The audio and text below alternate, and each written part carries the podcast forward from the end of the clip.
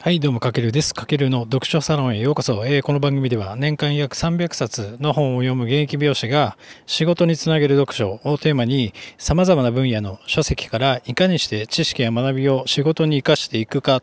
を独自の視点でお届けする、そんな番組となっております。はい、皆さんこんばんは。今日はにがつじゅうさんにち土曜日ですね。はい、僕も今日は朝から、えーと、サロンワークしてきて、今手が空いたのでまたちょっとラジオを配信していきたいと思います。今回はですね、あなたのせんよんひゃくよんじゅっぷんが生まれ変わる非常識な時間管理術ということで、まあ、時間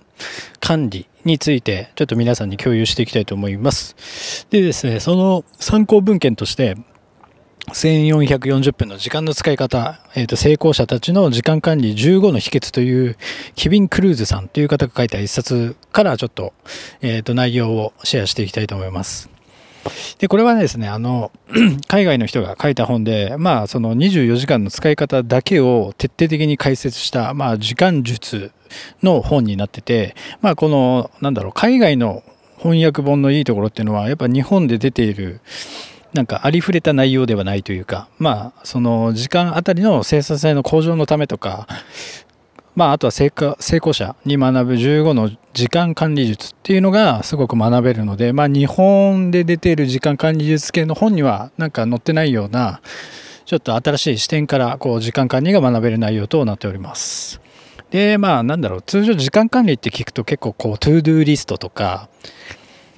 まあ、それこそ日本で出てる時間管理術の本とかあるんですけども、それはえと一切いらないとこの本では強気にえと言っております。で、この本ではまあそんな管理術ではなくて、その価値とか優先順位とか継続的な習慣っていうところを大切にしましょうということで、もう日本人の方が馴染みのあるトゥードゥーリスト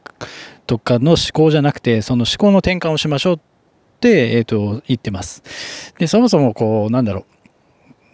まあ、大成功したお金持ちの方だったり、まあ、プロのスポーツ選手とか、まあ、あとは偏差値の高い東大の、まあ、例えばね、大学生などは時間に対する考え方や、まあ、使い方が僕たちとちょっと異なるということで、でもなんだろう、世界中の人に唯一平等に与えられたこの時間は、なんだろう、最も貴重で最も希少な資源だと思ってるんですよね。で、時間っていうのはやっぱりにじゅうよじかんみんな決まってて増やせないんだけども、その時間エネルギーの量、一人一人のエネルギーの量はコントロールできるってことで、つまりこの本で言いたいのは、時間管理術の最大の秘訣っていうのは、そのエネルギーをいかににじゅうよじかんの中で最大、最大化させることができるかっていうことなんですけども、そのためにちょっとね、よっつの、えーと、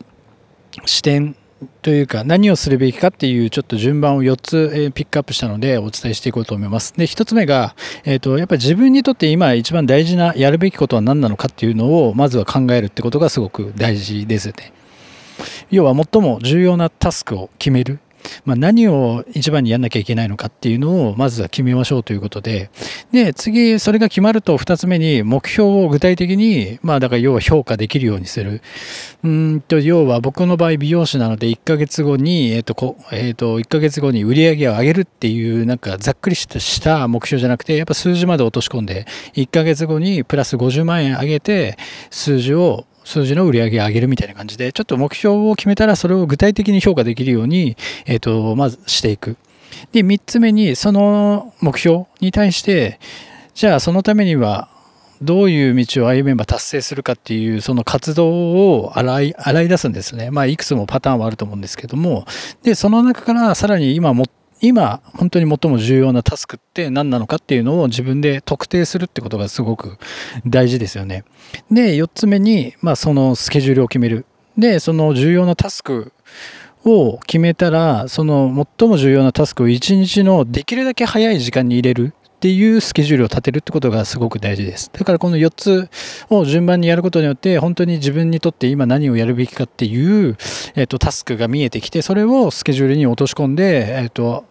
一番一日の一番初めにやるってことがすごく大事ですね。で、まあそこにヒントがふたつあって、まあひとつめに、やっぱ朝目覚めてからのにじかんっていうのが脳が最も生産的な時間なので、つまりその時間にクリエイティブな仕事をすることがすごく、えーと、効果的だということです。これはね、僕もやっぱ朝、えー、とろくじぐらいに起きて、お店始まるのくじとかなんあじゅうじからなんで、まあ、その起きてからまあしちじからくじの間っていう時間はそのサロンワーク以外の自分のビジネスのために、えー、と活動してたりするんですけども、やっぱり朝ってすごい脳が一番本当に活性してるんで、なんだろう、こう例えば文章を書いててもすごくいい文章が書けるというか、まあ、夜やる人やるのもいいんですけども、やっぱり朝って一番エネルギー量が大きいので、すごく、うん、朝の使い方って大事だなと思ってます。だから朝一番にそのスマホとかテレビ見るっていうのは絶対にダメで、要はやっぱりそうやって朝の時間が変われば人生も変わっていくっていうところが一つポイントかなと思ってます。で、二つ目はやっぱパレートの法則。まあ、これパレートの法則はご存知の方多いと思うんですけども、要はなんかはちじゅうたいにじゅう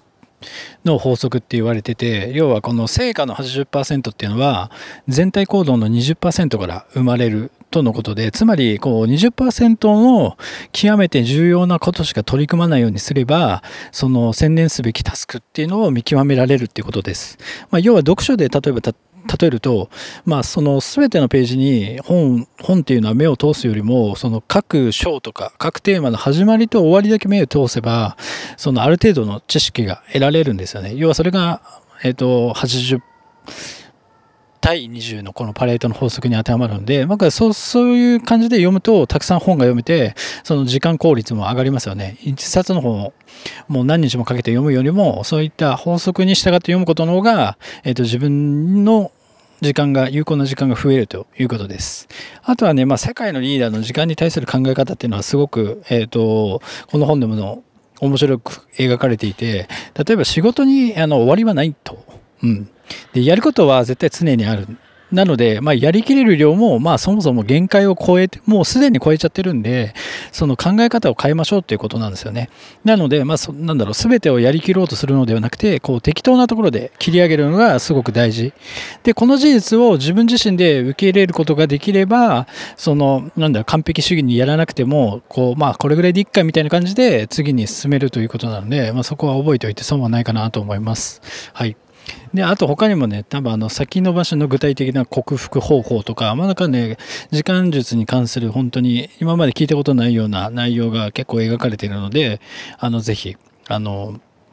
参考にしていただければと思います。はい、というわけで今回はですね、えーと、せんよんひゃくよんじゅっぷんの時間の使い方、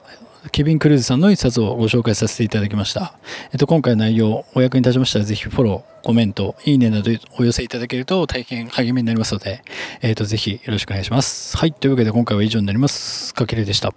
ではでは。